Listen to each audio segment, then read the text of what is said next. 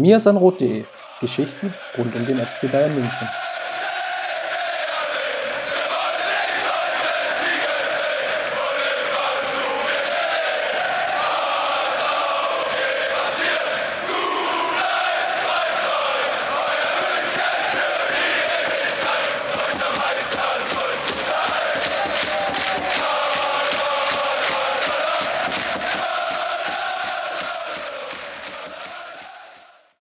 Wunderschönen guten Tag oder guten Abend oder guten Morgen, liebe Zuhörerinnen, je nachdem wann und zu welcher Zeit ihr uns zuhört. Ja, ein bisschen durcheinander kommt man ja schon mit der Zeit geradezu, weil wir ja wirklich einen Podcast nach dem anderen raushauen. Aber wie heißt es ja so schön, was muss, das muss? Und so soll auch der Titel der 202. Episode sein. Mein Name ist Christopher Ramm. Und mein Name ist Justin Kraft. Und ja, dann lass uns doch gleich mal einsteigen, Chris, mit der Kategorie rund um den FC Bayern. Und es ist viel passiert und wir haben letzte Folge schon drüber gesprochen, dass einiges unter den Tisch gefallen ist aufgrund des Konflikts, den wir in der letzten Folge besprochen haben, aber heute wollen wir dem die Bühne geben fangen am besten gleich mal mit den Amateuren an. Die Amateure haben ja jetzt ihr neues Trainerduo, Schwarz und Demichelis. Und hatten ja jetzt so ein bisschen die Herausforderung, dass sie ja entgegen den vielen Spielen zuvor, wo wir ja sehr, sehr, sehr nachdenklich auch waren über Spielaufbau etc., dass sie halt nicht gegen Mannschaften gespielt haben, die unten drin standen, sondern jetzt kommt eher die obere Region der Tabellenhälfte. Es ging ja erst gegen Ingolstadt, jetzt dann gegen Rostock, gut, jetzt Zwickau war so ein Zwischenintermezzo. Das nächste Spiel ist dann gegen Saarbrücken. Aber wenn man das jetzt mal zusammenfasst, 3 oder 4 Mannschaften aus der Top 6 plus Zwickau noch. Und es ist halt nach wie vor das große Problem, die Chancenverwertung. Gegen Rostock natürlich ganz eklatant. Ich will nicht sagen, dass man die Partie hätte zwingend gewinnen müssen. Das wäre vielleicht auch übertrieben. Dafür war Hansa Rostock dann vielleicht auch zu kaltschnäuzig und auch zu zielstrebig im Spiel nach vorne. Aber man hat wieder eine Reihe von doch wirklich Hochkarätern ausgelassen. Und das Spiel dann auch schlussendlich 0:1 verloren, was natürlich dem Spielverlauf nicht wirklich gerecht wurde. Ich glaube, mindestens ein Unentschieden wäre drin gewesen, aber das zeigt natürlich auch das Problem in der gesamten Saison und das haben wir hier an der Stelle ja auch schon sehr, sehr häufig diskutiert. Es fehlt auch im Abschluss mittlerweile einfach das Selbstvertrauen. Also die merkte den Spielern wirklich auch die Angst an, wirklich einen Torabschluss zu suchen.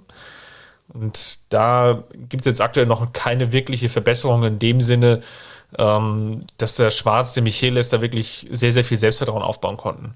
Jetzt ganz spannend war die Partie gegen Zwickau, die ein bisschen anders lief als die Partie gegen Rostock. Man war eigentlich tendenziell eher unterlegen. Zwickau war im Heimspiel die eher spielbestimmendere Mannschaft. Die Münchner mittlerweile, weil ich es jetzt noch nicht erwähnt hatte, im 4-2-3-1-System, also fast ganz ähnlich wie die Profis unterwegs mit Reinstiller. Offensiver ausgerichtet, ne? Genau, mit Reinstiller in der Offensive. Oberlin zum Beispiel auch eher auf dem Flügel, der unter Holger Seitz ja fast noch zentraler Stürmer gespielt hat. Und dazu jetzt noch Sieb, der nach langer Verletzung wieder zurückgekehrt ist. Singen jetzt als offensiver Mittelfeldspieler und dann vorne drin diesmal gegen Zwickau ab. Aber Jastremski hat natürlich auch relativ viele Einsätze jetzt gehabt. So die Kategorie taktische Formation sehen wir da. In der Abwehr übrigens auch ganz spannend. Mittlerweile mit Shea. Also auch in der 3. Liga geht die Revolution mittlerweile wieder voran. Wobei als Münchner könnte man ja auch sehr sagen, Shea war die Zeit, aber in der 3. Liga, aber gut. Einen schönen Vornamen hat er auf jeden Fall. Jetzt kriegen wir wieder die Haue. Naja, wie dem auch sei. Also kurzum, wir haben eine taktische Änderung gesehen und derseits gab es ja dann lange Zeit auch wieder die Fünferkette, tendenziell offensiver. Der Spielvortrag ist prinzipiell strukturierter. Gegen Zwickau hat sich das jetzt über das Spiel, muss man ehrlicherweise sagen, nicht wirklich gezeigt, aber man hat halt das Glück, dass man eben vielen umgekehrten Fällen einfach als auch mal in Führung gegangen ist durch Singen, einfach mit dem mehr oder weniger ersten Torschuss in der 35. Minute. Und das hatte extrem lange Bestand bis in die 5. Minute Nachspielzeit, als dann Zwickau naja, wie soll ich das wohlwollend formulieren, eine Schwäche im Defensivverbund ausnutzte und dann noch zum Ausgleich kam, was extrem schade ist, gerade aufgrund der Tabellensituation. Ist es jetzt einfach so, dass man mit einem Tor vor dem großartigen ersten FC Kaiserslautern der Region steht und muss jetzt natürlich da wirklich ganz, ganz große Angst haben. Uerdingen hat auch noch ein Nachholspiel, also im Zweifelsfall rutscht man sogar noch darunter, wenn Uerdingen das Nachholspiel gewinnt. Also die nächsten Wochen werden sehr, sehr spannend. Hoffnungsvoll stimmt mich eigentlich maximal noch, dass, und da kommen wir nachher ja bei den Männern dann nochmal drauf, dass natürlich Hansi Flick jetzt nahezu die deutsche Meisterschaft eingefahren hat und dadurch die Rotation vielleicht wegfällt. Vielleicht auch die neue verkündete Quarantäne. Es gibt ja jetzt, die erste Mannschaft soll ja wirklich in die Quarantäne gehen. Also die Mannschaften der ersten und zweiten Bundesliga, das wollte ich sagen, dass der Terminplan wirklich eingehalten wird. Dadurch wird vielleicht auch die Durchdringung der beiden Mannschaften ja wieder minimiert. Und ich könnte mir schon vorstellen, dass da ja auch die Verletztenliste bei den Profis jetzt wirklich kürzer geworden ist, dass es dann dazu führt, dass es jetzt wirklich ein festes Team an Spielern gibt, die dann bei den Amateuren zum Einsatz kommen, um in den letzten 5 Spielen, ich will nicht sagen, das Unmögliche noch möglich machen, aber natürlich die Hoffnung ist noch da, dass sich eben in der Liga gehalten wird. Aber dafür braucht es jetzt einfach auch dann mal die Siege und das nächste Spiel ist am Montag gegen Saarbrücken. Genau, und ich bin da im Moment echt zwiegespalten, nachdem ich nach den ersten beiden Spielen gegen Ingolstadt und Rostock unter Demichelis und Schwarz schon das Gefühl hatte, hey, da geht was voran. Das ist jetzt schon mal deutlich anders in der Körpersprache, in der Ausrichtung vor allem. Das sieht schon mehr nach FC Bayern aus, was sie da machen auf dem Platz. Abstände besser, bisschen mehr Tiefe auf dem Platz, auch im Spiel nach vorn. Da war das Spiel gegen Zwickau, ich muss zugeben, ich habe es nicht komplett gesehen, aber das, was ich gesehen habe, war da tendenziell schon eher ein kleiner Rückschritt. Einfach weil man es nicht geschafft hat, dann so richtig ins Spiel zu finden. Du hast es gesagt, durch den ersten Abschluss dann zum Glück das Tor gemacht. Dann lief es ein bisschen besser, aber insgesamt war es halt auch nicht so, dass ich sage, das war ein klasse Spiel oder so. Letztendlich ist es halt jemand aus einer Tabellenregion gewesen, also Zwickau, wo du eigentlich sagst, ja, wenn du den Klassenerhalt jetzt noch schaffen willst bei dem Spielplan, dann musst du das über solche Spiele lösen, weil dass du gegen Rostock und Ingolstadt jetzt nicht die ganz großen Punkte holst, ja, wenn wir uns die Spiele nochmal angucken, das wäre möglich gewesen und die Mannschaft war gut eingestellt vom Trainerteam, aber tendenziell setzt sich da dann doch irgendwo immer, ich will nicht unbedingt sagen individuelle Klasse, sicherlich auch ein bisschen davon, aber vor allem auch der Flow der Mannschaften durch. Du hast natürlich ein ganz anderes Selbstbewusstsein, wenn du da oben stehst. Und insofern ist das jetzt für die letzten Spiele gar nicht mal so sehr die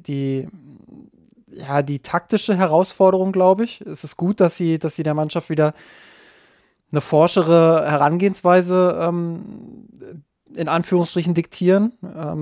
Das finde ich ist immer gut, weil wenn du hinten drin stehst, oder wenn du nur verteidigst, dann ist das halt psychologisch auch nicht so einfach. Ist schon gut, wenn du dann auch häufiger mal den Ball hast und auch merkst, du kannst die Chancen rausspielen. Aber psychologisch ist es natürlich so, dass sie wenig Erfolgserlebnisse haben. Und gerade in den letzten Partien viel verloren haben, viele Unentschieden, wenig Siege.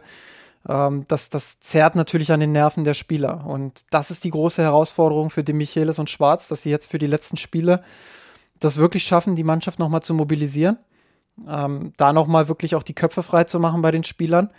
Und machen wir uns nichts vor, wir haben auch schon mal drüber gesprochen, andere Konkurrenten mit ihren zweiten Mannschaften, beispielsweise Borussia Dortmund, sind auf dem Weg in diese dritte Liga. Du brauchst beziehungsweise das ist ja kein Standortvorteil mehr, weil es mehrere gibt, die dritte Liga spielen, aber du brauchst einfach diesen Vorteil, beziehungsweise dieses Argument einfach auch für viele Talente, dass du da eine Profimannschaft hast, wo du Talente einfach näher ranbringen kannst an deine Mannschaft. Und wir haben es jahrelang gesehen, wie Talente wie beispielsweise Lukas May in der Regionalliga, wie die einfach unterfordert wurden. Das muss man ganz klar so sagen. Und das kannst du dir eigentlich nicht erlauben. Das wäre katastrophal für die Entwicklung einiger Spieler, die in den nächsten Jahren hoffentlich auf dem Sprung sind. Und deshalb musst du jetzt als Verein gucken, wie löst du das? Wer kann vielleicht auch von oben nach unten gegeben werden? Ich weiß nicht, wie da genau die Regelungen sind und wie viele, wie man da überhaupt taktieren kann, sage ich mal. Aber da muss sich der Verein überlegen, was jetzt in den nächsten Wochen passiert und wie man es vielleicht schafft, die Mannschaft stärkstmöglich aufzustellen, um diese Mission Klassenerhalt halt wirklich zu schaffen. Und der Spielplan, wir haben oft genug drüber gesprochen, der wird einige Steine in den Weg legen. Hoffen wir das Beste. Der FC Bayern braucht die dritte Liga und der FC Bayern braucht eine gute Amateurmannschaft. Dann lass uns mal zu den Frauen rüberspringen. Und wer den Titel der Sendung ja schon richtig verstanden hat, der wird ja auch verstanden haben, worauf wir Bezug genommen haben, nämlich auf die Partie gegen Hoffenheim. Wir hatten ja gesprochen nach dem Pokal aus gegen Wolfsburg, haben das jetzt mal als Ausrutscher hingenommen. Du hattest aber schon relativ deutlich den Finger in die Wunde gelegt und dann meintest, jetzt nach den, wie viele Siege, 26 Siege, glaube ich, in Folge, da braucht es jetzt wieder den Fokus und die Partie gegen Hoffenheim wird enorm wichtig und das sah ja auch lange Zeit gut aus. Die Bayern Frauen führten zur Halbzeit 2-0, in der ersten Minute schon, glaube ich, das Tor von Schüller und es lief dann eigentlich wieder so, dass man dachte, naja gut, jetzt sind sie halt wieder in der Bahn und das Spiel gegen Wolfsburg war vielleicht jetzt einfach auch der Belastung geschuldet und das, vielleicht das Wetter war blöd und ja, welche Ausreden man halt immer so findet. Und dann passierte, glaube ich, das, was man nicht unbedingt erwartet hatte, nämlich die Bayern-Frauen haben, ich will nicht sagen, die Meisterschaft hergeschenkt, aber sie haben es deutlich komplizierter gemacht, nämlich indem Hoffenheim in 10 Minuten 3 Tore machte. Genau, das war schon eine echt kuriose Geschichte, muss man klar so sagen. Vorher macht Clara Bühl, glaube ich, sogar noch das 3-0. Wird dann aber abgepfiffen. Ich muss sagen, ich habe nur mit einem Auge hingeguckt. Ich will mich da jetzt nicht auf irgendwas einschießen. Auf den ersten Blick habe ich nicht ganz verstanden, ob das jetzt abseits war, ob da irgendwo faul gespielt worden sein soll. War für mich eine relativ kuriose Geschichte. Im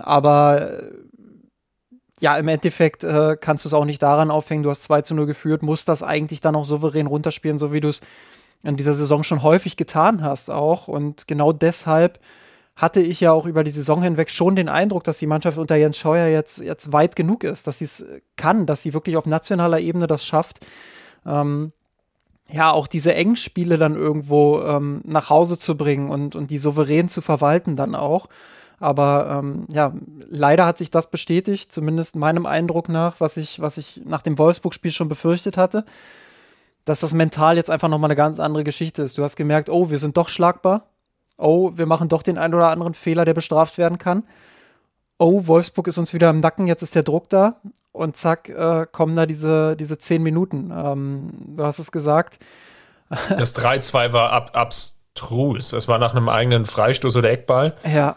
Und man wurde so dermaßen ausgekontert, dass ich glaube, 3 Hoffenheimerinnen alleine auf das Bayern-Tor zugelaufen sind. Ja, also ganz absurd. Alleine im Sinne von ab der Mittellinie. Ja, die konnten es dann nochmal schön ausspielen. Klar, wobei der Pass, der letzte, um die Ironie noch der Geschichte zu erzählen, beim letzten Pass nach vorne dachte ich, war das nicht sogar abseits?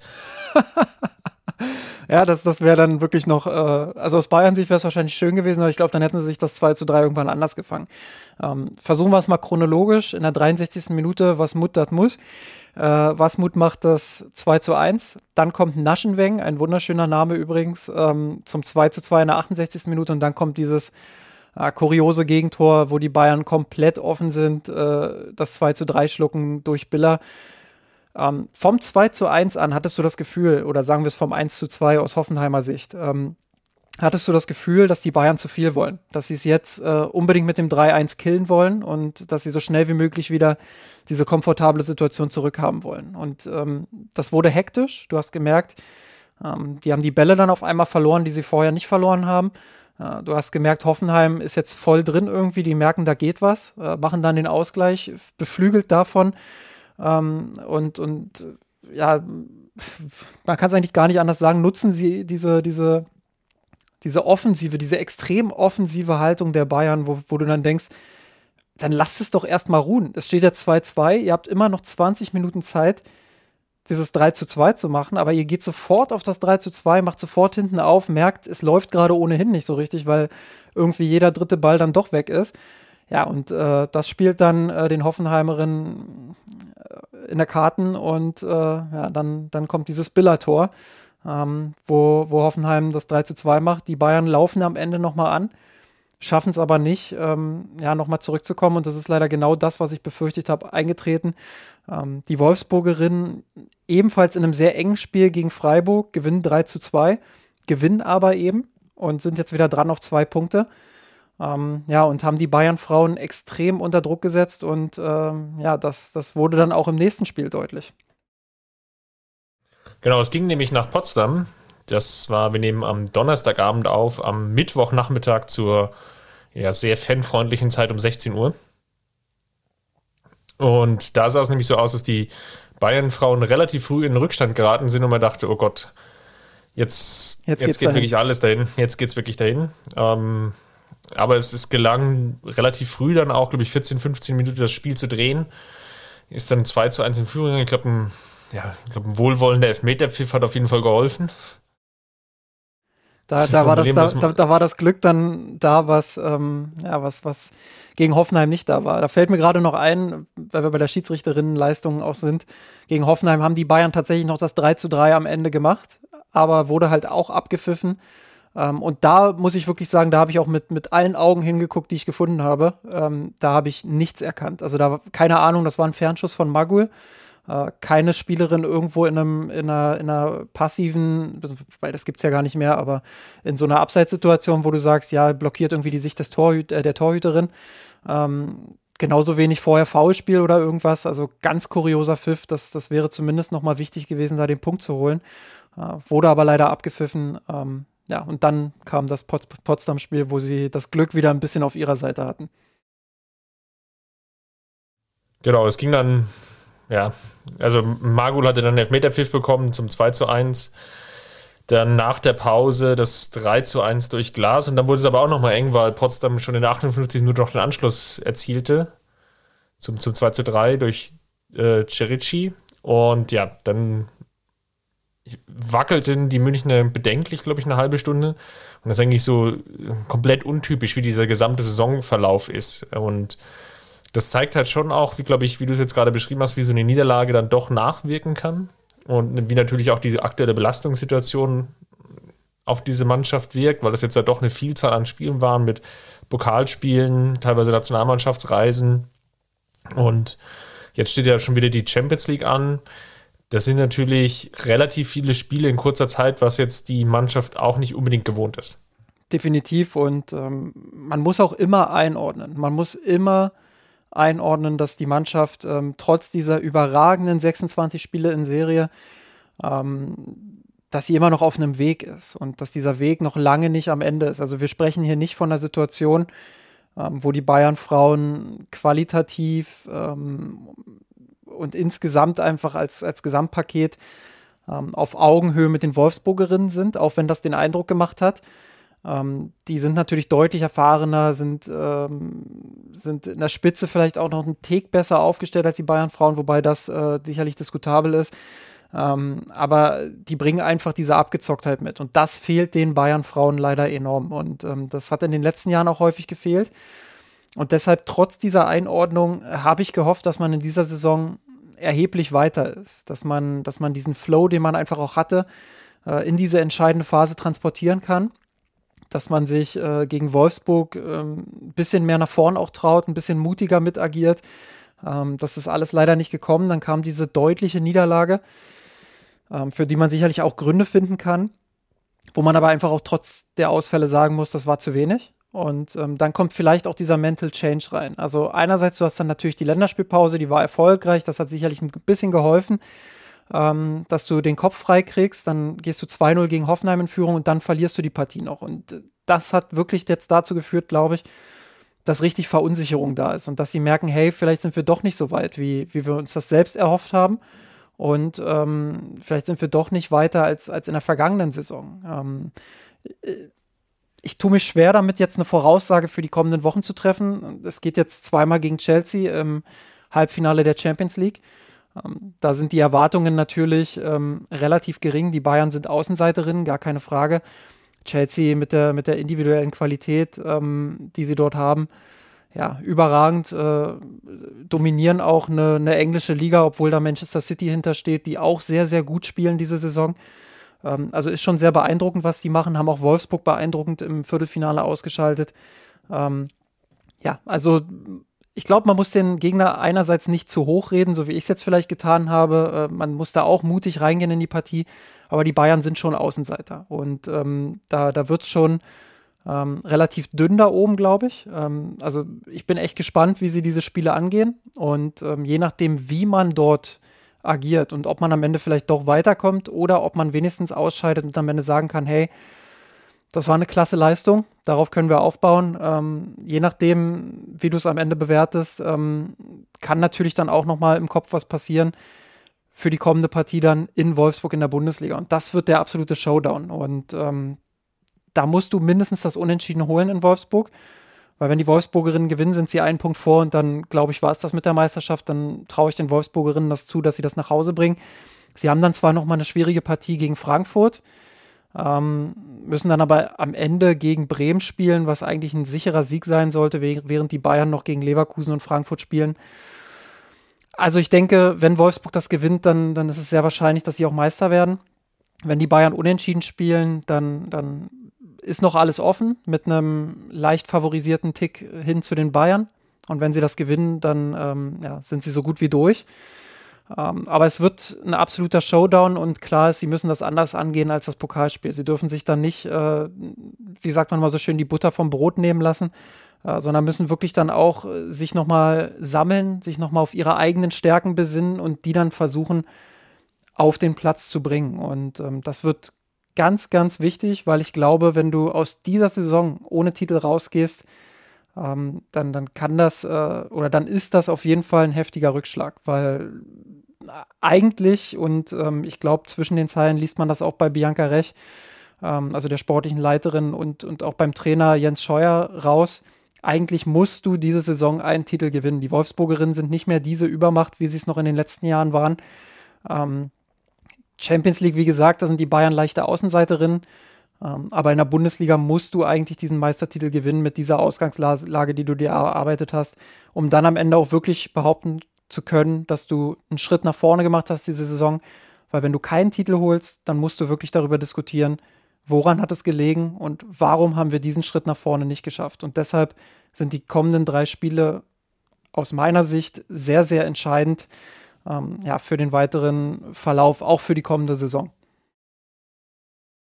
Bei den Basketballern ging es weiter mit der Euroleague und den Playoffs. Wir hatten ja hier schon vor einigen Wochen angesprochen, dass sich die Münchner als erstes deutsches Team dafür die K.O.-Phase qualifizieren konnten. Und sie stehen jetzt im Viertelfinale gegen Olympia Mailand. In der Hauptrunde, wo ja alle Mannschaften gegeneinander zweimal spielen, hatten die Münchner beide Spiele verloren. Es ist jetzt der 4. gegen den 5. der Abschlusstabelle. Das führt dazu, dass Mailand das Heimrecht hat in der Best-of-5-Serie, die jetzt aktuell ausgespielt wird. Und da war jetzt das erste Spiel, jetzt muss ich überlegen, wann das jetzt war. Ich glaube, das war auch am Dienstag. Genau, am Dienstag. Nämlich parallel zu Zwickau und eigentlich auch parallel zum Spiel gegen Leverkusen war auch noch Basketball. Und da sah es lange Zeit extrem gut aus. Die Basketballer sind sehr gut reingekommen in die Partie, führten nach 15 Minuten mit 32-18, führten zur Halbzeit nach 20 Minuten mit 54-37. Und es sah eigentlich lange Zeit so aus, als wenn man schon mit einem Sieg einfach da wegkommt aus Mailand. Das zweite Spiel wird heute am Donnerstag, also wird es wahrscheinlich höher, nachdem die Partie schon durch ist, aber die zweite Partie findet heute statt. Und Ziel ist es ja eigentlich immer mindestens ein Auswärtsspiel dann als Mannschaft mitzunehmen, die dann 3 Heimspiele hat oder von der Mannschaft mitzunehmen, die 3 Heimspiele hat und dann eben den Heimvorteil sich dann zu erobern, wie es immer so schön heißt im Basketballdeutsch. Das wäre auch gelungen oder beinahe gelungen. Olympia kam dann mit einem 12-3 Lauf relativ gut aus der Kabine. Da lief so ein bisschen dahin, der Vorsprung schmolz und 75 Sekunden vor Schluss hat Olympia dann ausgeglichen. Und die Bayern sind nochmal in Führung gegangen, ungefähr eine Sekunde vor Schluss. Und da dachte man eigentlich, ja, okay, das Ding ist jetzt gelaufen mit 79-78 aus Münchner Sicht, weil mit einer Sekunde auf der Uhr kann nicht mehr so viel passieren. Passierte dann dummerweise doch. Ein Sekledey wurde übersehen, der Mailänder.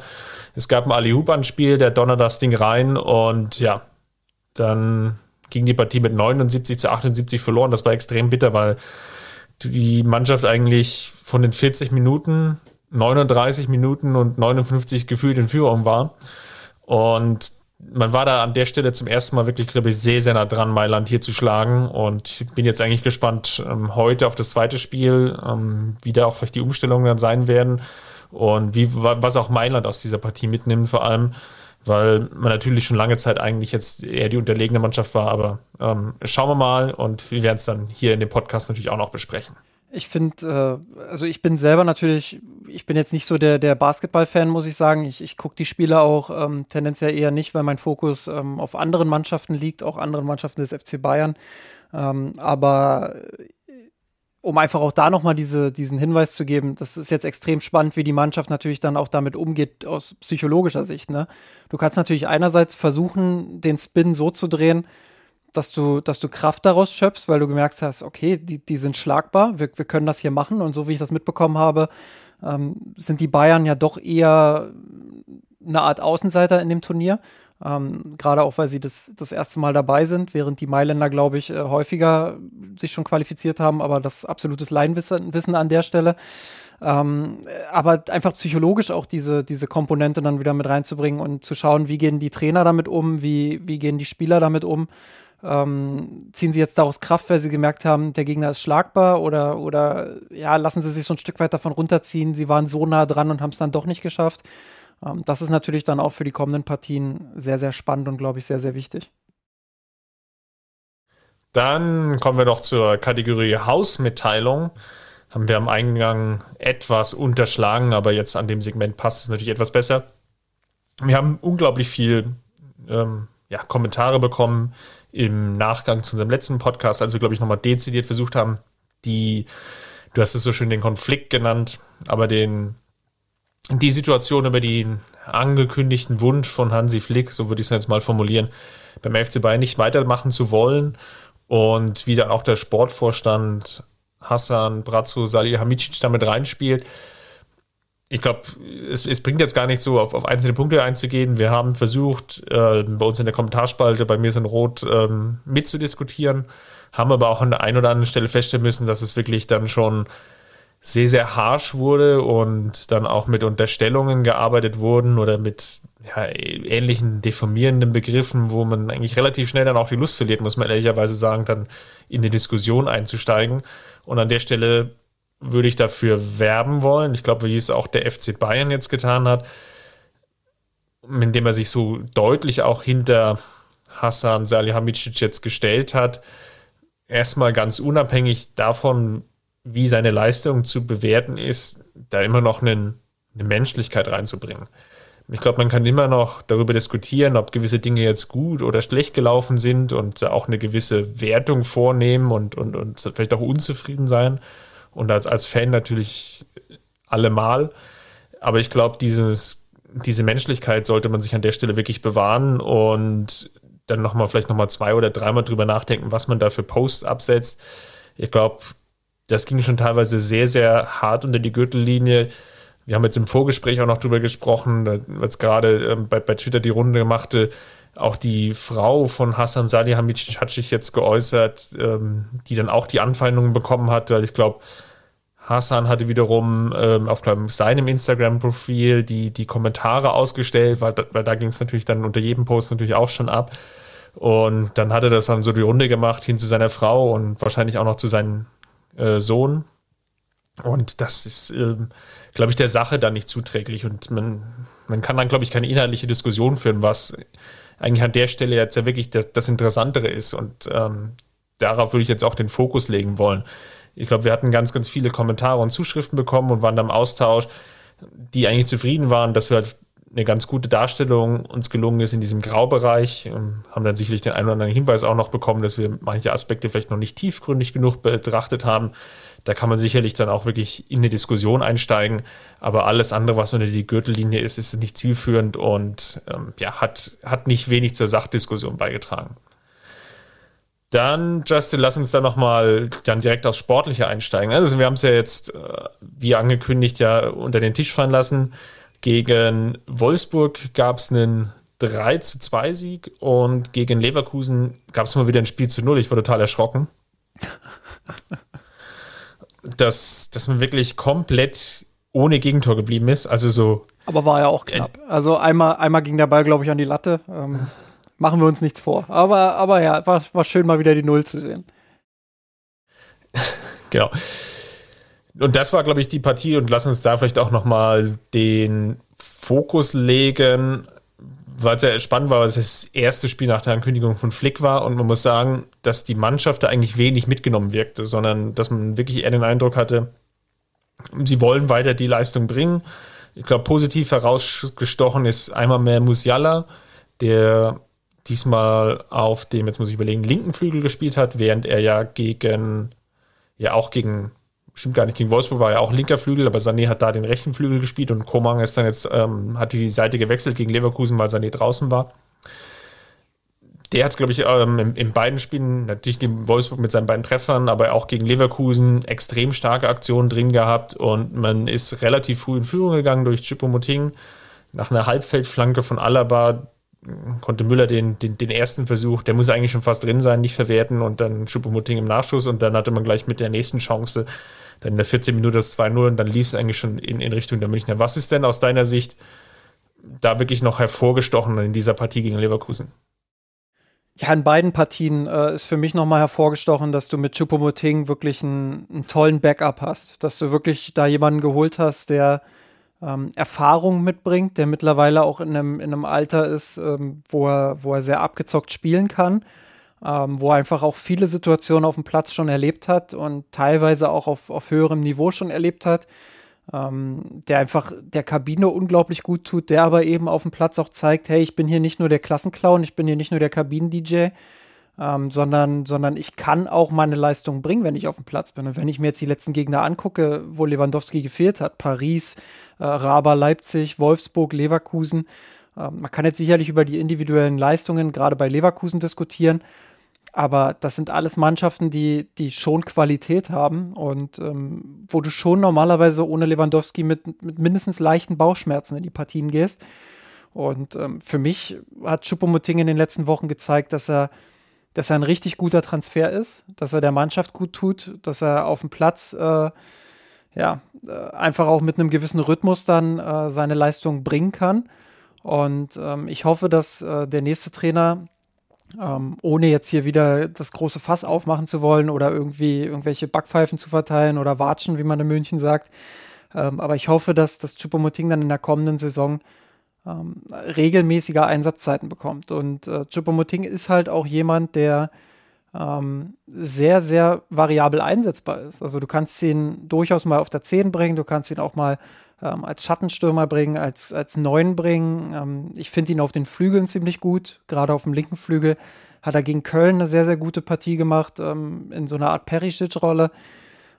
Also ich finde diese Flexibilität und diese Variabilität und auch dieses Unorthodoxe, was er teilweise reinbringt mit seinen Bewegungen, das kann man durchaus ein bisschen häufiger nutzen als Trainer.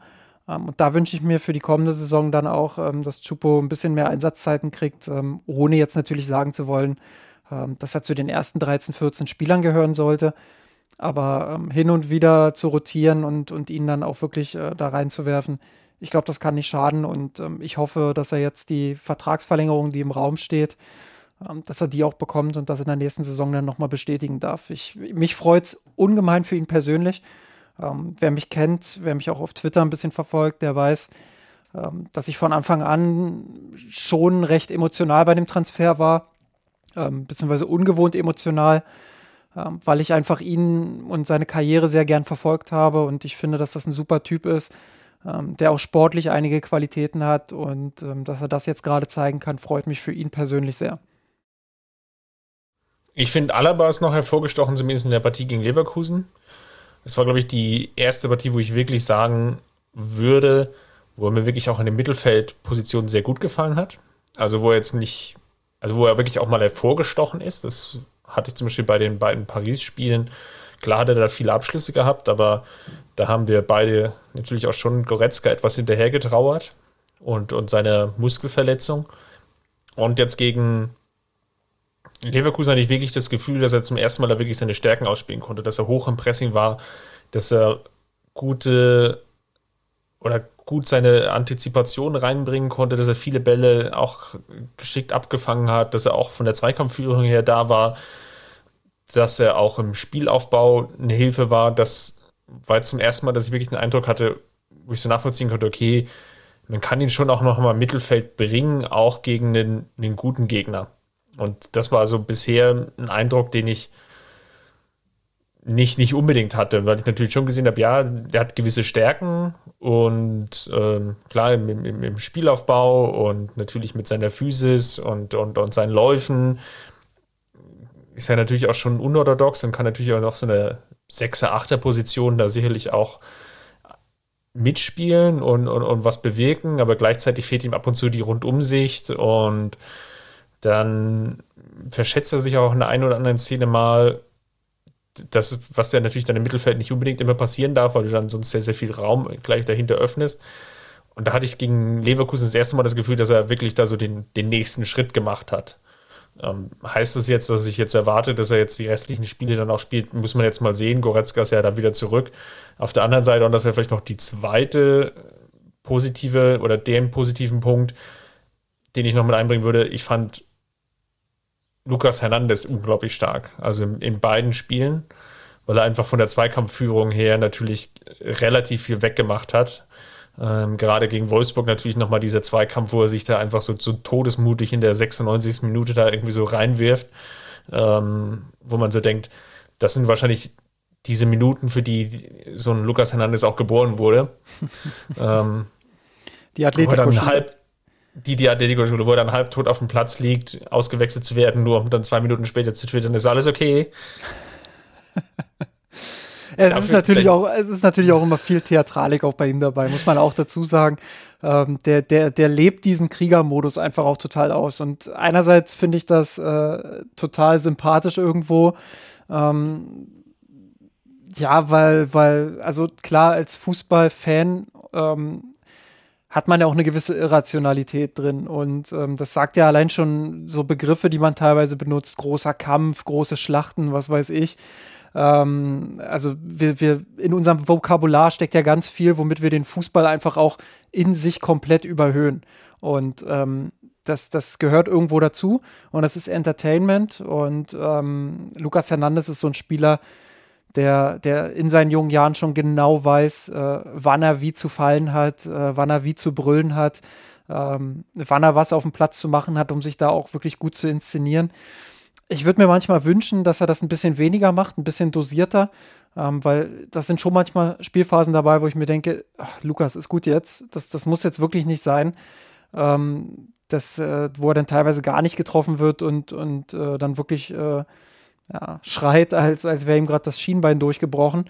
Also das sind so Momente, wo ich sage, da vielleicht ein bisschen weniger Atletico-Schule, aber wo ich absolut mit vielen Bayern-Fans übereinstimme, ist, dass diese Komponente, die er da reinbringt, wirklich auch vorzuleben, dass er in jedem Spiel bereit ist, sich aufzuopfern für die Mannschaft, dass das einfach eine Attitüde ist, die dem ganzen Team gut tut.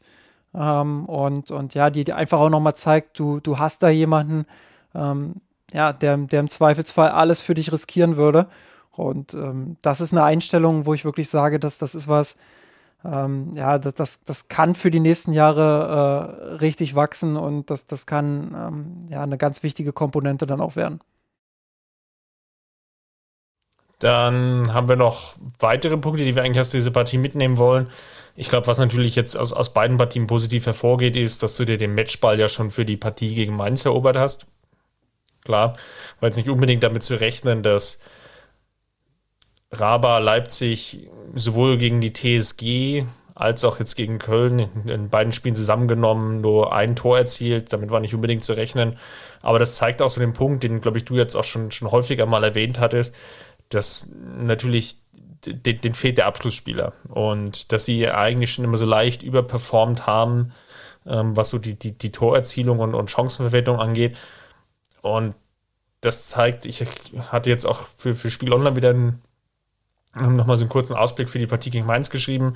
Und das war vielleicht so mein Fazit, was ich da auch irgendwie untergebracht habe für den Verlauf der Saison, dass die Bayern eigentlich nicht wirklich gut waren. Ich hatte jetzt nicht das Gefühl, dass es so eine gute Saison war, dass du 3 Spieltage vor Schluss oder am 4. Spieltag vor Schluss schon deutscher Meister werden kannst. Ich hatte eigentlich nicht das Gefühl, dass der FC Bayern diese Liga so sehr dominiert hat, weil es waren ganz, ganz viele Spiele dabei, wie in unseren Herbst, wo du natürlich enorm oder ganz, ganz häufig im Rückstand warst. Ich weiß, ich kriege die Zahl gar nicht mehr zusammen. 7, 8, 9 Partien im Rückstand. Also eine abstrus hohe Anzahl, dass du natürlich jetzt schon bei 38 Gegentore stehst, jetzt mal nur rein auf die Bundesliga fokussiert. Und dass du natürlich auch schon viele Spiele nicht gewonnen hast. Also 8 an der Zahl, 3 verloren, 5 unentschieden. Ist jetzt klar, wenn du jetzt den Rest noch gewinnst, kommst du immer noch auf über 80 Punkte, keine Frage. Aber es war jetzt für mich nicht, ich hatte nicht den Eindruck, dass es die total dominante Saison war, sondern was meine Lehre eigentlich daraus war, und das war vielleicht der letzte Punkt, den ich noch erwähnen würde, dass es dahinter eben keine Mannschaft gibt, die eine gewisse Konstanz aufbauen kann. Und klar, natürlich Dortmund von vornherein war sicherlich vielleicht sogar der noch größere Konkurrent.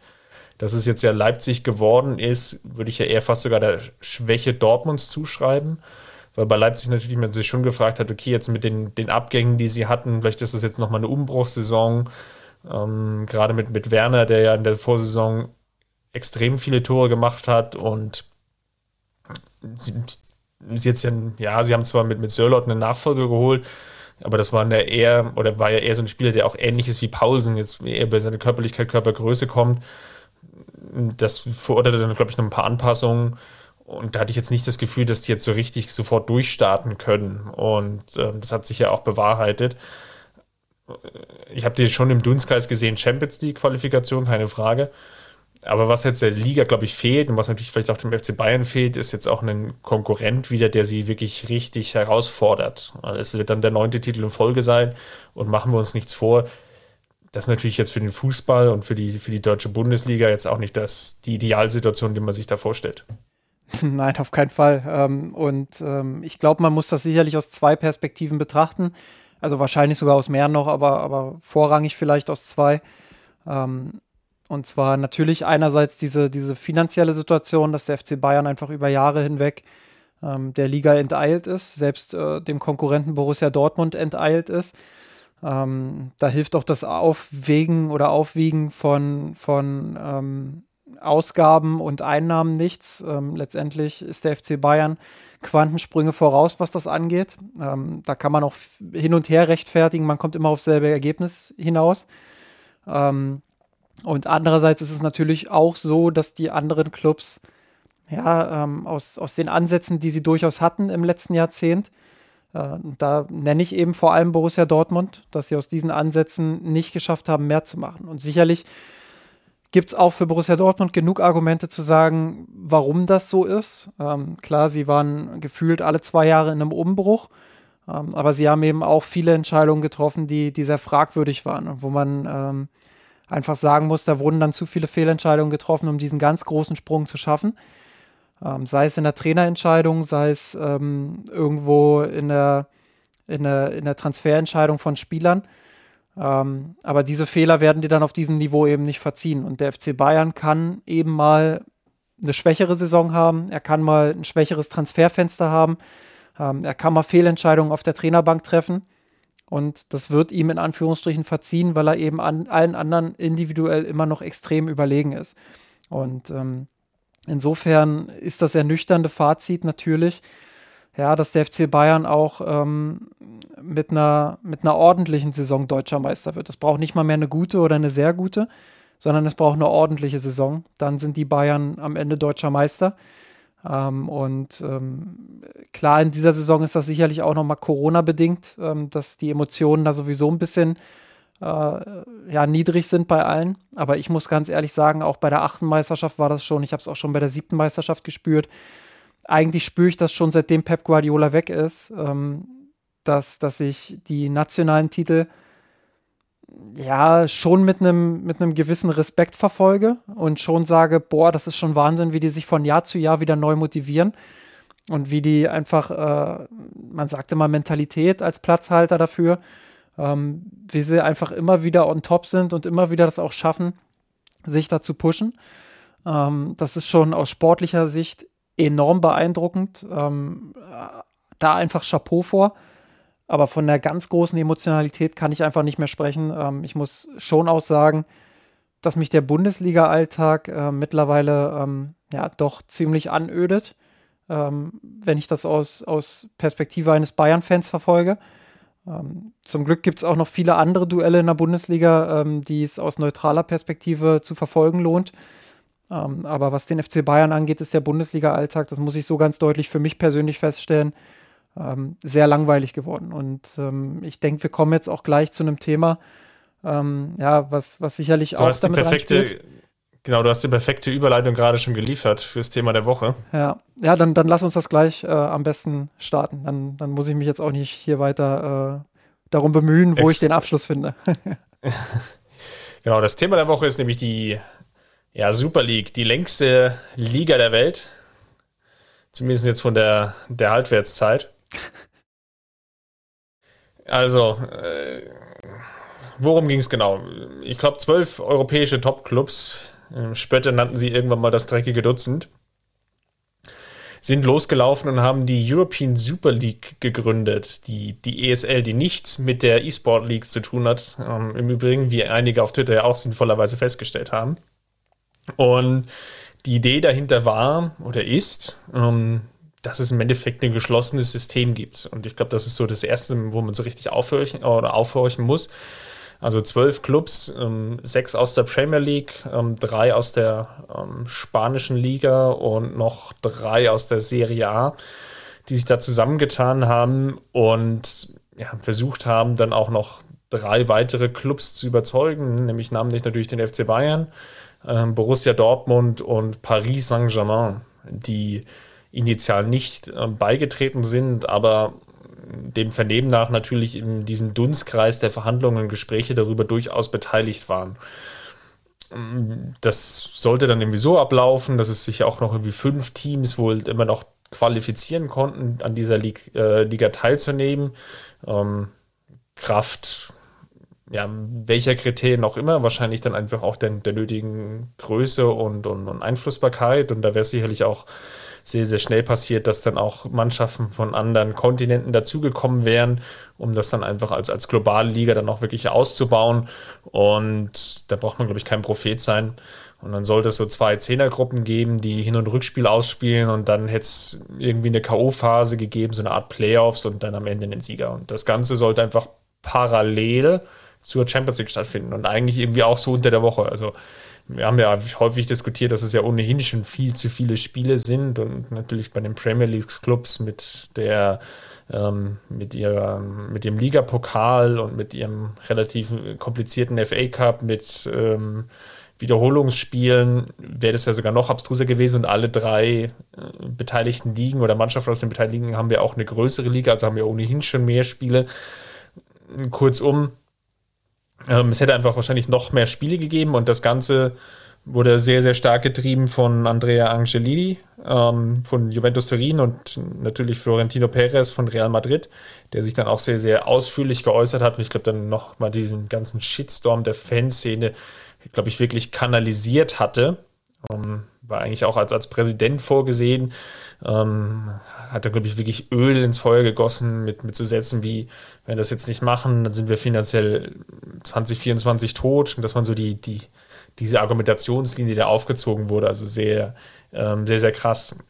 Und was natürlich da mit drin hing, war natürlich auch eine relativ spannende Finanzierung. Man hatte einen Investmentfonds gefunden mit JP Morgan, einer amerikanischen Bank, die mindestens 3,5 Milliarden garantiert hatte.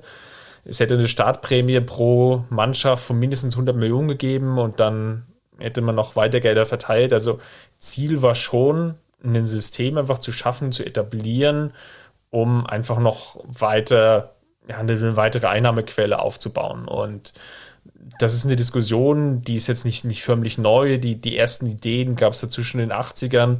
Und man hatte historisch die Super League lange Zeit auch immer benutzt von Seiten der Vereinen, also der European Club Association, um die vor allem natürlich UEFA immer so vor sich herzutreiben und natürlich dann auch, nennen wir es mal wohlwollend, Errungenschaften aus der UEFA heraus zu pressen, sei es jetzt bei Abstellungen von Spielern oder Einfluss auf den Rahmenterminkalender bei Länderspielen, also FIFA und UEFA an der Stelle, bei Versicherungspflichten, bei Beteiligungen, bei den Großereignissen. Also es gibt ja jetzt seit geraumer Zeit auch Prämien dafür, wie viele Spiele oder beziehungsweise wie viele Spieler die jeweiligen Vereine für die jeweiligen großen Turniere dann abstellen. Da gibt es irgendwelche Schlüssel und auch der FC Bayern hat davon immer reichhaltig partizipiert in jüngster Vergangenheit. Und das waren so die Punkte, die die European Club Association erreichen wollte. Und jetzt im Raum stand einfach auch das ist jetzt so der zweite Strang, der sich natürlich aufbaut, stand immer auch eine Reform der Champions League an, die am diesen Montag ja auch beschlossen wurde. Und Ziel war einfach auch dort, mehr Spiele reinzubekommen. Es wird jetzt ein neues Format geben, es sind mehr Clubs beteiligt, 36, es wird mehr oder eine größere Gruppe geben. Es gibt auch ein Schweizer Modell, das heißt, es wird nach einer bestimmten Logik treten die Mannschaften untereinander an. Das heißt, nicht jede Mannschaft spielt gegen jede, sondern nur nach einer ganz bestimmten Logik. Und was da einfach passiert ist, 10 Spiele. Vereinfacht formuliert, es gibt mehr Spiele und dadurch einfach mehr Geld zu verteilen, weil natürlich die TV-Station, so ist die Logik, einfach dafür dann natürlich mehr bieten, weil sie mehr Sendezeit bekommen. Und du natürlich auch über Zuschauereinnahmen mehr generierst. Und die Idee dahinter war, natürlich auch mehr Topspieler zu initiieren. Das war so die Champions-League-Reform, die im Raum stand. Und bei der Super League ging es jetzt einfach wirklich darum, einfach immer diese Topspieler zu haben. Und der FC Bayern hat jetzt mal, um jetzt die Geschichte auch noch zu Ende zu erzählen, jetzt auch mal das Ganze überraschend als Bayern-Fan, weil sonst ist man immer so auf dieser dunklen Seite. Und jetzt ist man auf der halbdunklen Seite. Jetzt ist man ausnahmsweise auf der halbdunklen Seite. Also gefühlt steht man im gleißenden Sonnenlicht, aber es ist eigentlich nicht so. Und warum das Ganze? Natürlich, weil der FC Bayern und vor allem natürlich auch Borussia Dortmund, PSG hat gleich eine Sonderrolle, komme ich noch drauf, die beiden deutschen Vereine sich vielleicht noch mehr Verständnis dafür aufbringen konnten, wo sie eigentlich herkommen. Das ist einfach ein Jedermann-Sport ist, der so organisiert ist, und das hat ja das europäische Fußballsystem oder natürlich auch ganz, ganz viele andere Sportarten natürlich irgendwie in sich, dass du dich ja von ganz unten theoretisch halt als allerletzter Dorfverein kannst du dich ja auch für die Champions League qualifizieren. Und diese Logik wird natürlich irgendwie aufgebrochen, sondern es gibt einfach einen geschlossenen Kreis an Teams, die sich exponieren und die natürlich aktuell auch die größten sind, keine Frage, die sich für sich rausnehmen, wir wollen irgendwas Isoliertes schaffen. Und daran hatte natürlich auch logischerweise, oder der FC Bayern und Dortmund haben, glaube ich, erkannt, dass sie sich sehr weit von dieser Fanszene entfernen. Und klar, in Pandemiezeiten ist es eigentlich jetzt umso überraschender, dass diese Stimme gehört wurde, weil es ja gar keinen Raum gab für wirklich dazuzuhören, sag ich es mal so. Weil die Fans ja gar keinen Raum bekommen. Sie sind nicht im Stadion. Sie haben nicht die Möglichkeit, sich zu treffen, zu organisieren. Sie können ihren Protest ja ganz schwer nur artikulieren. Und umso bemerkenswerter ist es, dass die beiden deutschen Vereine sich da relativ klar bekannt haben. Wobei, an der Stelle, bevor du jetzt gleich zu Paris kommst, würde ich schon gerne auch nochmal reingrätschen, weil man natürlich auch aufpassen muss, dass man den FC Bayern und Borussia Dortmund jetzt nicht als Hort der Fanszenen irgendwie darstellt. Ich glaube schon, dass es da auch ganz große finanzielle und wirtschaftliche und Machtinteressen vor allem gibt bei beiden Clubs. Ich glaube, dass insbesondere Karl-Heinz Rummenigge, dadurch, dass er jetzt auch bei der UEFA nochmal vorgerückt ist, den Posten von Agnelli übernommen hat, dass der sehr profitiert hat davon, dass auch ein Watzke in seinem Ansehen bei der UEFA sehr profitiert hat, dass das sicherlich auch nicht ohne ist und dass das beide Clubs wissen, dass sie es in Deutschland schwer haben werden. Gerade der FC Bayern mit seiner Mitgliederstruktur hätte das wahrscheinlich nicht ganz einfach so durchdrücken können, diese Entscheidung, sondern wäre dann wohl auf Mitgliederwiderstand auch getroffen, dem er sich hätte stellen müssen, und das wäre von der Struktur her gar nicht so einfach gewesen. So, das ist der eine Punkt.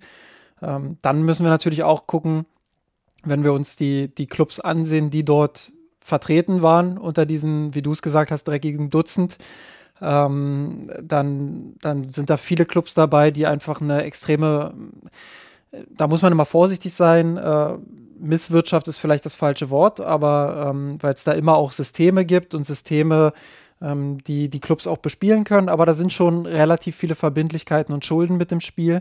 Und wenn du gesehen hast, ich formuliere das jetzt mal so derb, entschuldigt bitte, dass insbesondere Perez der Arsch richtig auf Grundeis ging und der wirklich auch damit argumentiert hat, dass man dann in ein paar Jahren weg ist. Dann weißt du einfach auch, was da los ist und dass neue Gelder unbedingt her müssen.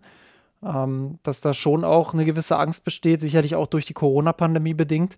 Da, glaube ich, spielt auch eine Rolle, dass der FC Bayern und auch Borussia Dortmund wirtschaftlich zwei ziemlich gesund geführte Clubs mittlerweile, bei Borussia Dortmund mittlerweile, bei den Bayern schon sehr lange, dass die wirtschaftlich relativ sauber geführt werden und dass sie da einfach auch nicht die absolute Notwendigkeit drin gesehen haben, jetzt diesen Schritt zu gehen und jetzt wirklich alles aufzusprengen und vielleicht auch denen dort unter die Arme zu greifen, die sich damit neu sanieren möchten. Und ich glaube, all das kommt irgendwo in einen Topf. Und insbesondere beim FC Bayern, wo man halt wirklich dann auch sagen muss, Rummenigge, der wirklich sehr individuell auch davon profitiert hat. Und ich habe da immer auch Hoeneß im Ohr, der vor ein paar Wochen, ich glaube bei RTL, bei den Länderspielauftritten, irgendwie auch Rummenigge in Position gebracht hat für einen höheren Posten bei der UEFA. Ich glaube schon, dass man darauf ein Stück weit vorbereitet war, sonst hätte die UEFA nicht so schnell reagiert. Sonst hätte Rummenigge vielleicht auch nicht so schnell reagiert. Also für uns kam das alles sehr überraschend und sehr plötzlich. Aber ich glaube, hinter den Kulissen hat es schon länger gebrodelt. Und ich glaube, der FC Bayern geht da schon sehr stark als Profiteur raus und nicht unbedingt als der Verfechter der Fanszenen, sondern eben auch schon mit sehr starkem Eigeninteresse. Ja, bei PSG spielt nochmal so eine Sonderrolle, dass die Eigentümer wiederum auch in einigen europäischen Ländern oder beziehungsweise weiteren eurasischen Raum, glaube ich, die Übertragungsrechte an den Champions League, die Übertragungsrechte halten und die natürlich dann auch kein Eigeninteresse daran haben, dass das Produkt Champions League natürlich noch die Qualität erhält. Es ist dann relativ scharf geschossen worden, um mal weiter in diesen Kriegsmetaphern zu bleiben, nachdem wir das ja heute in dieser gesamten Sendung schon vor euch haben. Die UEFA hat sich klar positioniert und drohte mit knallharten Sanktionen, hat das Ganze in Zusammenarbeit auch mit der FIFA nochmal relativ streng ausgelegt, im Sinne von, wer an dieser Super League teilnimmt als Spieler, der handelt sich mehr oder weniger ein Startverbot ein für Länderspiele im Endeffekt, also sprich EM und WM, und das ist natürlich auch für die Spieler, ich sage jetzt mal, mit einem gewissen ideellen Wert verbunden, aber natürlich auch mit einer gewissen Wirtschaftlichkeit, weil wenn du da als Nationalspieler unterwegs bist, du natürlich auch nochmal ganz andere individuelle Werbeverträge abschließen kannst. Dem muss man sich ja nichts vormachen. Wobei ich, glaube ich, bei vielen noch sagen würde, dass der ideelle Wert da vielleicht sogar noch höher ist. Und da wurde schon eine harte Linie gezogen. Und dann gab es noch einen zweiten Punkt, der auch nochmal relativ hart reingegriffen hat, war, dass es dann so die Gerüchte die Runde machten, dass die UEFA auch plante, am morgigen Freitag sich zusammenzusetzen und über den Ausschluss aus der Champions League zu debattieren, über die drei Vereine, die ja betroffen sind und im Halbfinale stehen. Also neben PSG, Real Madrid, die ja noch an dieser Aktion beteiligt sind, Manchester City und der Fit ist mir jetzt sogar entfallen. Hilf mir. PSG ist auf jeden Fall im Halbfinale. Genau, PSG ist ja gegen Man City, ist das eine, und Real Madrid spielt gegen Chelsea. Chelsea, jetzt haben wir es ja. Ja, man merkt, sobald Bayern raus ist, dann ist das kein Wettbewerb mehr für uns. Wer will schon in Corona-Zeiten Champions-League-Sieger werden, ganz ehrlich. Ja. Also da wurde schon relativ mit die harte Sanktionskiste gegriffen und gepaart vielleicht mit den harten Fanprotesten, die es vor allem in England gab es dann so ein Umdenken und dieses Kartenhaus Super League ist dann auch relativ schnell wieder implodiert innerhalb von einem Tag. Und ich glaube, das ist jetzt noch nicht das abschließende Wort, ist da noch nicht gesprochen worden. Also ich glaube, die Liga ist jetzt nicht tot. Ich weiß nicht, ob man das Ganze jetzt als Versuchsballon werten will, dieser 12 Vereine, um zu gucken, wie groß ist da die Bereitschaft der jeweiligen Teams oder beziehungsweise Fans oder der Gesellschaft, wenn man es mal größer fasst, für so ein Thema, sprich Super League. Man hat das vielleicht unterschätzt, das ist definitiv ein Punkt. War es ein Testballon dafür? Ich bin mir unsicher. Ich glaube wirklich, dass da eine gewisse Hybris vorgelegen hat, dass man dachte, man kommt jetzt damit dann durch. Vielleicht gerade auch bei den Treibern natürlich, namentlich natürlich Perez von Real Madrid.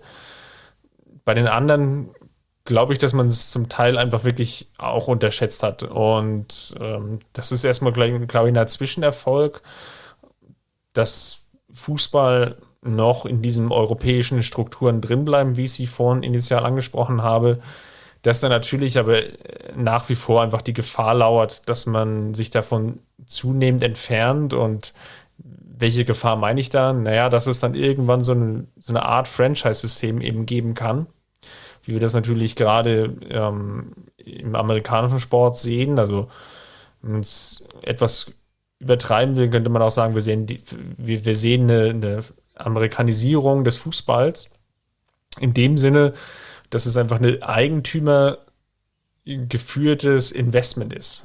Dort gibt es ja auch ganz, ganz viele Basketballvereine und NFL-Clubs, die Besitztümer sind, und Besitztümer ist da auch die richtige Übersetzung von Reichen und Schwerstreichen, und die das zum Teil als Hobby sehen, aber natürlich auch zum Teil als Investment, und wo es dann auch gar nicht so sehr die Rolle spielt, wieder die lokale Verwurzelung dieser Franchises ist, und das sind dann in dem Sinne keine Vereine mehr. Dann finden auch einfach, wenn es wirtschaftlich sinnvoll ist, finden dann einfach Umzugsregeln statt. Und man gibt dem Ganzen dann noch einen Deckmantel von Regeln, die dann irgendein gewisses Gleichgewicht und Balance sicherstellen soll.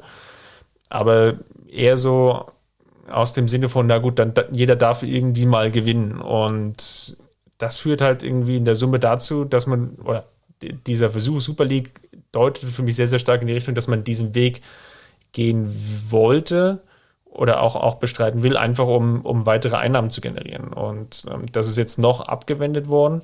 Insgeheim ist aber, wie vorhin auch schon erwähnt, dann die doch eher, glaube ich, für Fans eher nachteilige Champions League-Reform, weil viel zu komplex, weil vielleicht noch mehr Spiele und nicht wirklich durchschaubar, ist durchgewunken worden. Und das zeigt halt so ein bisschen, dieses Dilemmata, was da mittlerweile entstanden ist, dass einfach versucht wird, glaube ich, das viele Geld, was im System ist, oder diese Zitrone, wenn wir vielleicht ein besseres Bild finden wollen, diese Zitrone, die schon nahezu, glaube ich, wirklich ausgepresst ist, einfach noch weiter auszupressen.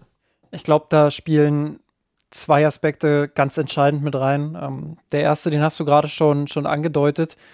Das ist einfach auch so, dass diese 12 Clubs, die das jetzt durchdrücken wollten, Dass sie das einerseits nicht über Nacht gemacht haben, andererseits aber das auch extrem schlecht vorbereitet zu haben scheinen. Also sonst wäre das ja alles wahrscheinlich nicht innerhalb von 2 Tagen wieder vor die Hunde gegangen. Und ich glaube, jetzt gerade setzt schon diese Entwicklung ein, wo man sagen kann, das wird nichts, das wird sich jetzt sukzessive zerschlagen. Insofern vielleicht noch nicht ganz tot, aber in Richtung tot, zumindest für den Moment. Und das zeigt mir auch immer wieder, dass, also ich habe ja mittlerweile jetzt auch in meinen 5 Jahren, die ich über Fußball schreibe, habe ich ja auch die ein oder andere Persönlichkeit mal kennenlernen dürfen und mit dem einen oder anderen auch sprechen können, der ja im Profifußball auch viel rumgekommen ist oder auch hohe Positionen bekleidet hat oder Kontakte zu jemandem hatte, der hohe Positionen bekleidet ist und was da einfach, um es kurz zu machen, was da einfach wirklich auch immer wieder durchgeklungen ist, man solle die Führungspersönlichkeiten im Profifußball nicht überschätzen, was Langfristigkeit der Planung, was Mittelfristigkeit der Planung angeht, was wirtschaftliche Prozesse angeht.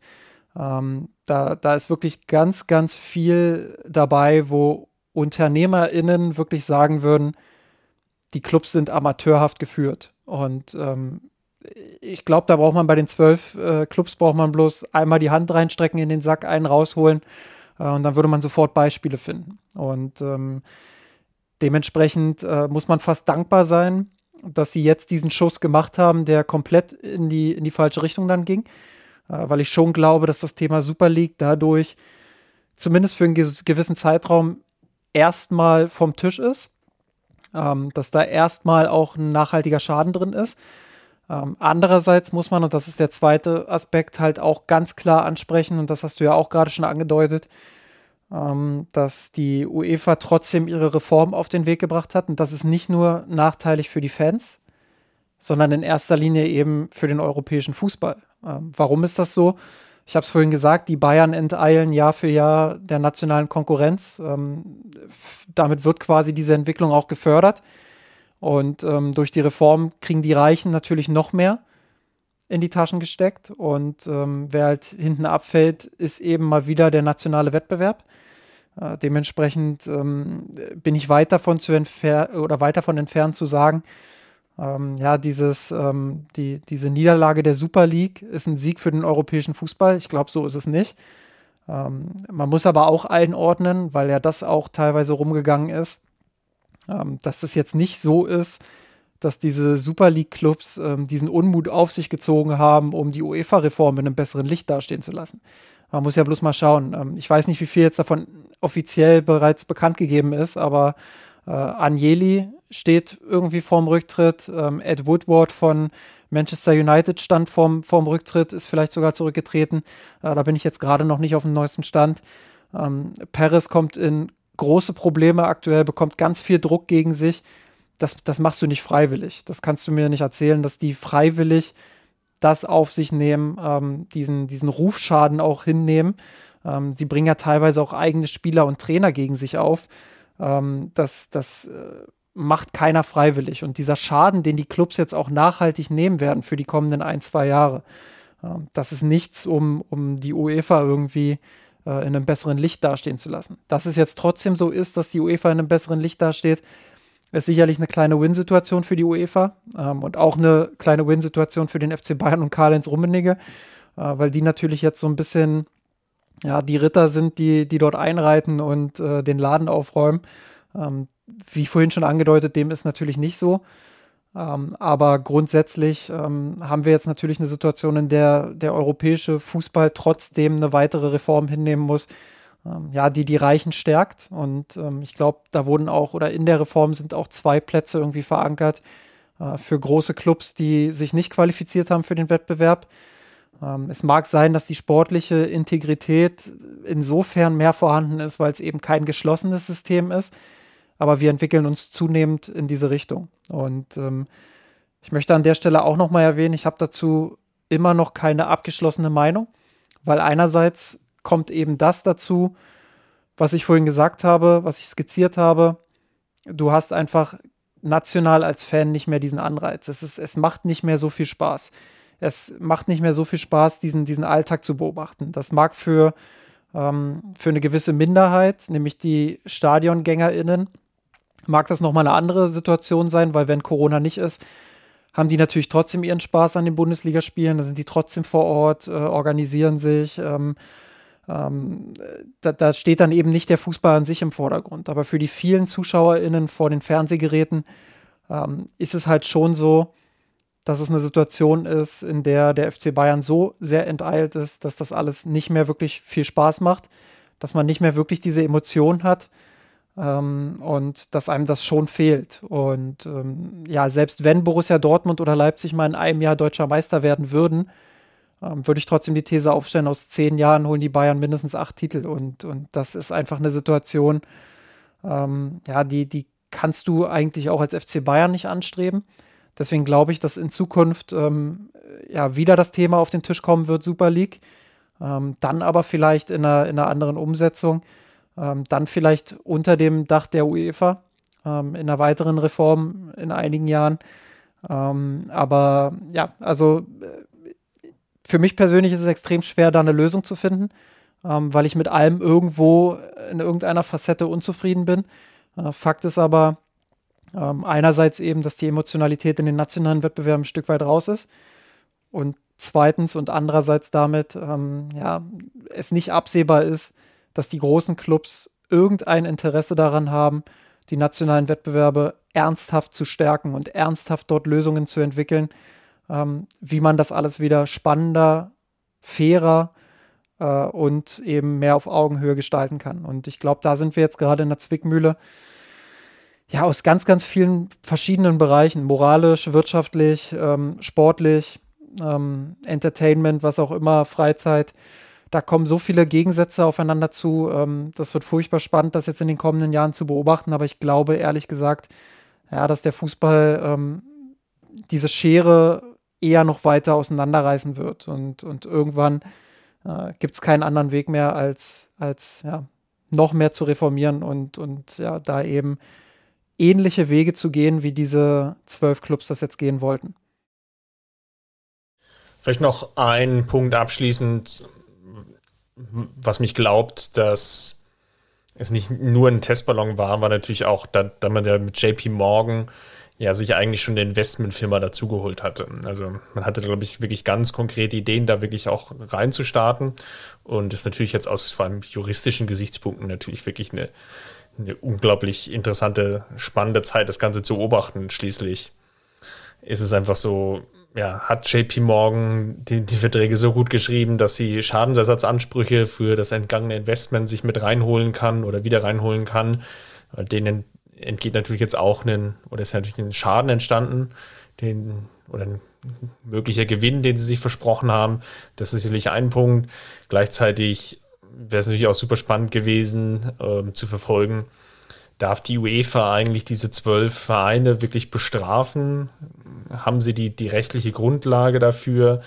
Und haben sie auch ein ernsthaftes Interesse daran, ne? Also das ist ja auch eine spannende Sache. Natürlich versucht die UEFA sich jetzt als starker Verband hinzustellen und zu sagen, das wird Sanktionen geben. Aber einerseits ist natürlich die juristische Frage da und andererseits dann die Frage, wollen die das überhaupt? Weil die wissen natürlich auch ganz genau, wie viel an diesen 12 Clubs hängt. Sonst hätten sie ja von Anfang an sagen können, ja, dann macht halt eure Liga, wir machen weiter unser Ding und das juckt uns nicht. Natürlich hat die UEFA ein großes Interesse daran, dass diese 12 Clubs weiterhin auch eine starke Rolle spielen in der UEFA. Und deshalb kann ich mir ehrlich gesagt jetzt nicht vorstellen, dass es da wirklich eine richtig harte Sanktion gibt, die eigentlich angemessen wäre für diesen Arschtritt, den die UEFA von den 12 bekommen hat, aber die einfach nicht im wirtschaftlichen Interesse der UEFA steht und deshalb kann ich mir nicht vorstellen, dass es da starke Sanktionen gibt. Das wird dann wieder so ein Feigenblatt sein, wie wir es schon häufiger auch beim Financial Fairplay erlebt haben. Ja, und natürlich den Punkt, ne, was ich machen wollte, war, darf die UEFA da wirklich rechtlich auch dagegen vorgehen? Das hätte ziemlich viele Gerichte und Berater und Juristen auf jeden Fall lange Zeit, glaube ich, für ein erträgliches Auskommen gesorgt. Aber wie vorhin schon erwähnt, aufgeschoben ist man ja nicht aufgehoben. Und aus Münchner Sicht ist es, glaube ich, jetzt prinzipiell erstmal gut zu sehen, dass das Ganze erstmal gestoppt ist. Man hat sich ja zwar da klar positioniert. Auf der einen Seite wäre es immer auch ein Risiko und ein Waggonspiel gewesen, ob man damit wirklich auf der Gewinnerseite steht, jetzt mal rein finanziell betrachtet, und ob das dann wirklich der richtige Weg gewesen wäre. So ist das Ganze jetzt erstmal abgewendet worden. Nichtsdestotrotz, wenn wir die Champions-League-Reform sehen, mit mehr Spielen, mit einem eher schwer nachvollziehbaren System, und das ist sicherlich dann auch der Nachteil, und von daher ja, ist das Ganze jetzt erstmal vom Tisch. Wir werden es natürlich jetzt erstmal weiter noch für euch beobachten. Dann kommen wir zum Ende unseres doch wieder viel zu lang geratenen Podcasts noch ganz schnell zum Champions League und Super League der Woche. Mann, ich dachte schon fast, du sagst jetzt der Rummenigge der Woche und der Agnelli der Woche. Das hätte natürlich auch ganz gut gepasst. Aber ja, okay, UEFA und Super League ist natürlich auch eine schöne Analogie. Dann versuche ich es mal mit der Champions League der Woche gleich am Anfang und pick mir da tatsächlich Karl-Heinz Rummenigge raus. Klar, die Bayern sind jetzt sportlich Meister geworden und alles gut quasi, was das angeht.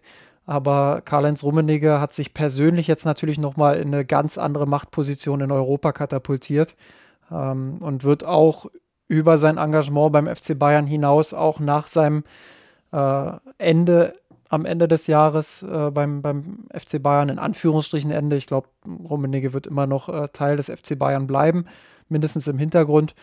Wird er jetzt natürlich seine Machtposition in Europa ausbauen und Einfluss geltend machen. Und ich glaube, das ist gut für den FC Bayern.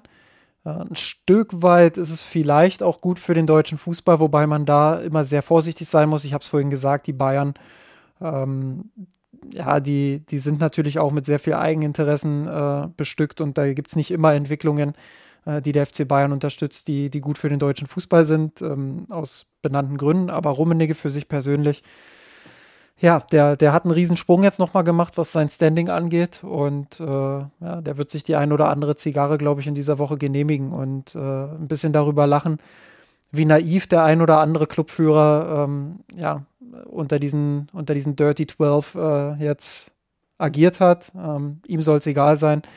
Er hat auf jeden Fall einen Einfluss gewonnen und ist deshalb die Champions League der Woche.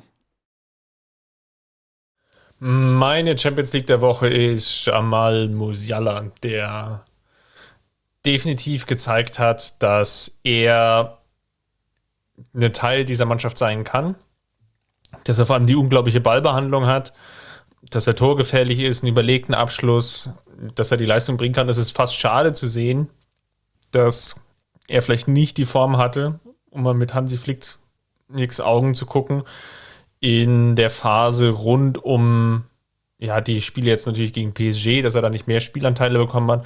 Weil das ist eigentlich kaum zu glauben, dass er nicht zumindest gegen das Rückspiel kam er ja, aber dass er auch nicht im Hinspiel noch einen Impact gehabt hätte. Und von daher ganz klar der Gewinner der Woche von meiner Seite aus. Ja, vollste Zustimmung. Dann die Super League der Woche. Da tue ich mich schon ein bisschen schwerer, muss ich ehrlich gestehen, weil es bei den Bayern ja doch relativ rund lief. Ich versuche es mal auf eine humoristische Art und Weise. Zumindest auf dem Platz lief es rund. Oh Gott. Ich versuche es mal auf eine humoristische Art und Weise und sage, David Alaba ist meine Super League der Woche. Weil er angeblich, noch ist es nicht offiziell, aber es gab Gerüchte jetzt unter der Woche, dass er zu Real Madrid wechselt. Gut, das ist nicht neu, das hören wir schon seit Januar. Aber er soll angeblich einen Vertrag bis 2026 unterschrieben haben. Und für mich die Super League der Woche, weil er ja dann 2 Jahre keinen Fußball spielt, weil laut Florentino Perez ist Real Madrid ja 2024 tot. Und dann frage ich mich, erstens, wo bezieht Alaba dann sein Geld? Und zweitens, wo will er dann Fußball spielen? Deshalb schon eine tricky Kiste für ihn. Und mal sehen, wie er dann die 2 Jahre verbringt. Ja, schöner Vergleich. Mein meine Super League der Woche sind die Flügelspieler des FC Bayern. Da schließe ich jetzt ausschließlich den ja eben gerade schon in die Champions League erhobenen Musiala natürlich aus. Namentlich Kingsley Coman und Leroy Sané, meine ich, die jetzt beide in so eine leichte Formdelle reingekommen sind, einfach auch überspielt wirken. Ich glaube, da haben wir jetzt eine Vielzahl von Gründen. Natürlich die einfach die schiere Anzahl zusammen mit den Länderspielen, dass es auch keine wirklichen Rotationsmöglichkeiten gab. Aber was eben auffällig ist, ist bei beiden Spielern, dass sie seit 7 bzw. 8 Spielen ohne Torbeteiligung sind. Also sowohl erzielter Treffer als auch Vorlage. Klar spielt natürlich auch die Verletzung von Robert Lewandowski mit rein, da sich dann die Spielweise insgesamt etwas verändert. Aber es ist schon auffällig, dass beide etwas überspielt wirken. Dass einfach die Aktionen nicht mehr ganz so zielstrebig sind, dass da einfach viel Verschnitt in den Aktionen drin ist, dass auch die ein oder andere Unkonzentriertheit reinkommt. Gerade Sané hatte, glaube ich, 2 eigentlich sehr gute Abschlusschancen. Gegen Leverkusen hätte, glaube ich, auch gegen Wolfsburg einen Treffer machen können, schrägstrich müssen. Und da fällt natürlich jetzt auf, dass da einfach die Vielzahl der Spiele wirklich ihren Tribut fordert. Und man kann jetzt mal nur sehen, jetzt wie die Partie gegen Mainz jetzt noch überstehen und dann, ob es dann mit der Pause von den 2 Wochen, die ja dann ansteht, die ja dann wirklich eine Pause ist, dass dann vielleicht in den letzten 3 Spielen dann nochmal wieder aufwärts geht für den ganzen Spieler. Ja, Serge Gnabry ist ja jetzt auch wieder zurückgekehrt, glaube ich, aus seiner Quarantäne. Bisschen überraschend gewesen, dass er die 14 Tage tatsächlich komplett abgesessen hat. Beim einen oder anderen Spieler war es ja schon so, dass er nach 9 bis 10 Tagen wieder zurückgekehrt ist. Vielleicht hat es ihn da auch ein bisschen heftiger erwischt. Ich weiß nicht, wie da jetzt der aktuelle Stand ist. Hoffe aber, dass er jetzt bald wieder zurückkommt. Ansonsten, ich glaube, sportlich gibt es für den FC Bayern jetzt keine großen Ziele mehr. Es gibt Robert Lewandowski noch, der natürlich den Gerd-Müller-Rekord jagt, der jetzt unter der Woche sein erstes Teamtraining gemacht hat. Mal gucken, wie viel er gegen Mainz schon spielen kann am Wochenende. Er hat jetzt noch 4 Spiele für 5 Tore, um gleich zu ziehen, und für 6 Tore, um sich den Rekord alleine zu sichern. Wird sicherlich auch nochmal dahingehend eine sportlich spannende Situation, die es zu verfolgen lohnt. Aber sonst haben die Bayern natürlich in dieser Saison jetzt quasi ausgedient, wenn man so will.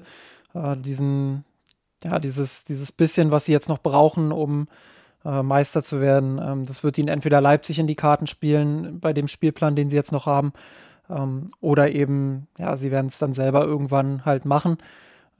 Ich glaube, über die Meisterschaft brauchen wir da nicht mehr diskutieren. Die ist bereits seit einigen Wochen fertig und dementsprechend bin ich gespannt, wie sich die Mannschaft jetzt auch für Robert Lewandowski nochmal ein Stück weit motivieren kann, und Goretzka und Kimmich haben es ja auch angekündigt. Sie wollen Hansi Flick natürlich auch nochmal einen schönen Abschied machen.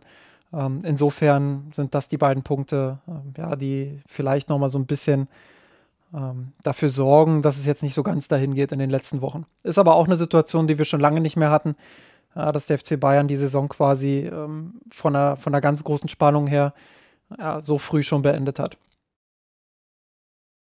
Dann machen wir den Deckel drauf und hören uns dann nächste Woche wieder. Falls es euch gefallen hat, lasst uns natürlich gerne noch einen Kommentar auf milsanrot.de. Dort hatten wir in letzter Zeit etlich viele Artikel, die sich definitiv oder die sich lohnen, gelesen zu werden. Einerseits über den Abschied von Martinez, Boateng beim FC Bayern, dann natürlich nochmal ein separates Stück über Boateng, dann nochmal ein etwas anderer Blick von Alexander, unserem Wirtschaftsguru, der nochmal geschaut hat auf die Super League und dann vielleicht eher nochmal den nüchternen BWL-Blick drauf geworfen hat. Und ja, da schaut gerne nochmal vorbei. Ansonsten werden wir da natürlich auch ausführlich sicherlich wieder die Partie gegen Mainz begleiten. Justin, wie am Ende immer, vielen Dank für deine Zeit. Sehr gerne, und auch von mir nochmal Dankeschön an alle, die in den letzten Wochen da wirklich auch sehr sachlich und sehr fruchtbar, sagt man, glaube ich, immer schön, mit uns diskutiert haben. Da war ganz, ganz viel auch dabei, was uns, glaube ich, als AutorInnen auch nochmal richtig weiterbringt. Und allein das ist immer eine schöne Sache. Wir haben vorhin ein bisschen gerüffelt, aber es gibt auch ganz, ganz viele Kommentare. Und wenn ich so mit anderen Medien rede oder mit Leuten von anderen Medienportalen, dann ist immer einer der Dinge, die wirklich auch hervorgehoben werden, dass unsere Kommentarspalte sicherlich im Gesamtkontext gesehen, da gibt es immer den einen oder anderen Ausreißer, aber im Gesamtkontext gesehen durchaus ein gutes Niveau hat.